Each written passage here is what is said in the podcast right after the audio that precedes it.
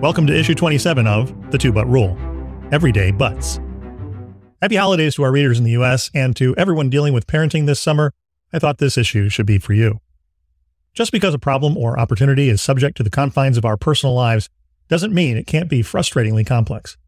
In the grand scheme of global conflict and calamity, a booby diaper might not seem like a big problem, but tell that to a single parent in the middle of delivering a career-making speech on a live stream with 100 people watching, especially when there's no help in the house, the baby is screaming, and it's one of those diaper-destroying blowout poops that shoot up the child's back and into their hair.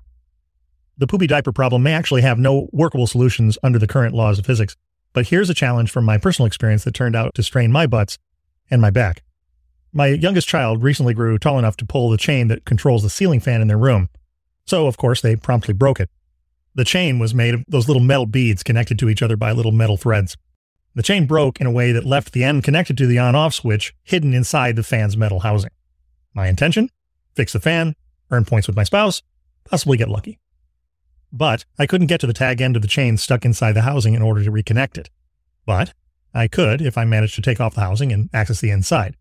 After fumbling around trying to figure out how to do that, I managed to get the housing off, and I'm happy to say that I did this without pulling the fan clean out of the ceiling as I fell off the chair that I was using as a stepladder.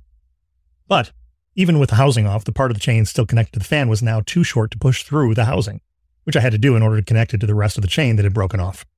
But I figured that I could reverse the problem and push the broken off part of the chain through from the outside of the housing and reconnect it that way.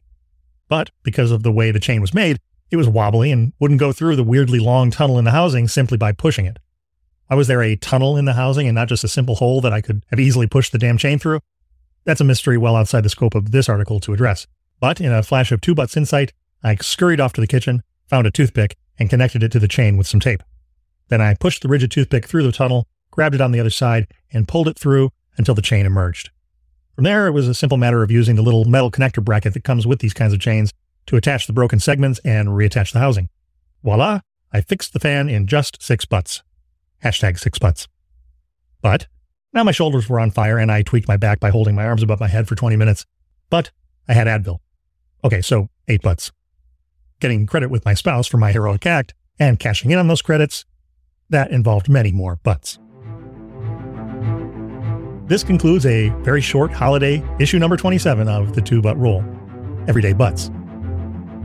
If you like this episode, please rate and review it wherever you get your podcasts, and consider taking out a subscription at twobutts.com. That's number 2, BUTS.com.